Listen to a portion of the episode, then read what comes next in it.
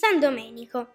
Nel corso del 200 a Prato si insediarono i principali ordini mendicanti, francescani, domenicani e agostiniani, con lo scopo di assistere i bisognosi, raccogliere elemosine e predicare il Vangelo.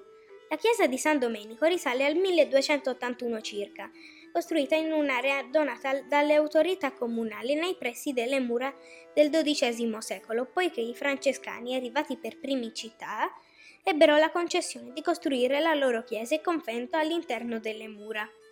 I lavori di costruzione di questo edificio dalle notevoli dimensioni, 60 metri per 20 all'esterno, si, pot- si protrassero fino agli anni 20 del Trecento, soprattutto a causa di difficoltà finanziarie, nonostante le numerose donazioni e l'interesse di molti personaggi potenti, fra i quali il cardinale Niccolò di Prato, che lasciò un testamento in testamento un notevole lascito per concludere la costruzione dell'edificio. In convento, la sacrestia e tutti gli altri locali necessari alla comunità monastica furono edificati contemporaneamente alla chiesa. Il chiostro portico fu eretto nel XV secolo. La facciata medievale è rimasta incompiuta. La parte superiore è costituita da una muraglia irregolare di ciottoli di fiume e calce, sulla quale premangono tracce dell'originario occhio circolare dorato di rosone, modificato nei secoli successivi.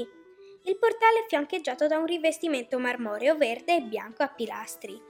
Il fianco sinistro è decorato con diverse varietà di pietra che creano un bel effetto cromatico. Il basamento in alberese in serpentino ricorda la chiesa domenicana di Santa Maria Novella di Firenze. L'interno della chiesa è una navata terminante con tre cappelle absidali a volte.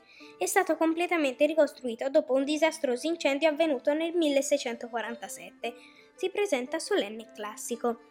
Il campanile a torre è alto quasi 40 metri. Dal chiostro di San Domenico si accede al Museo di pittura murale, che accoglie affreschi staccati e sinopie, cioè disegni preparatori fatti sull'intonaco, di diversa provenienza, paramenti, argenti e reliquiari del convento.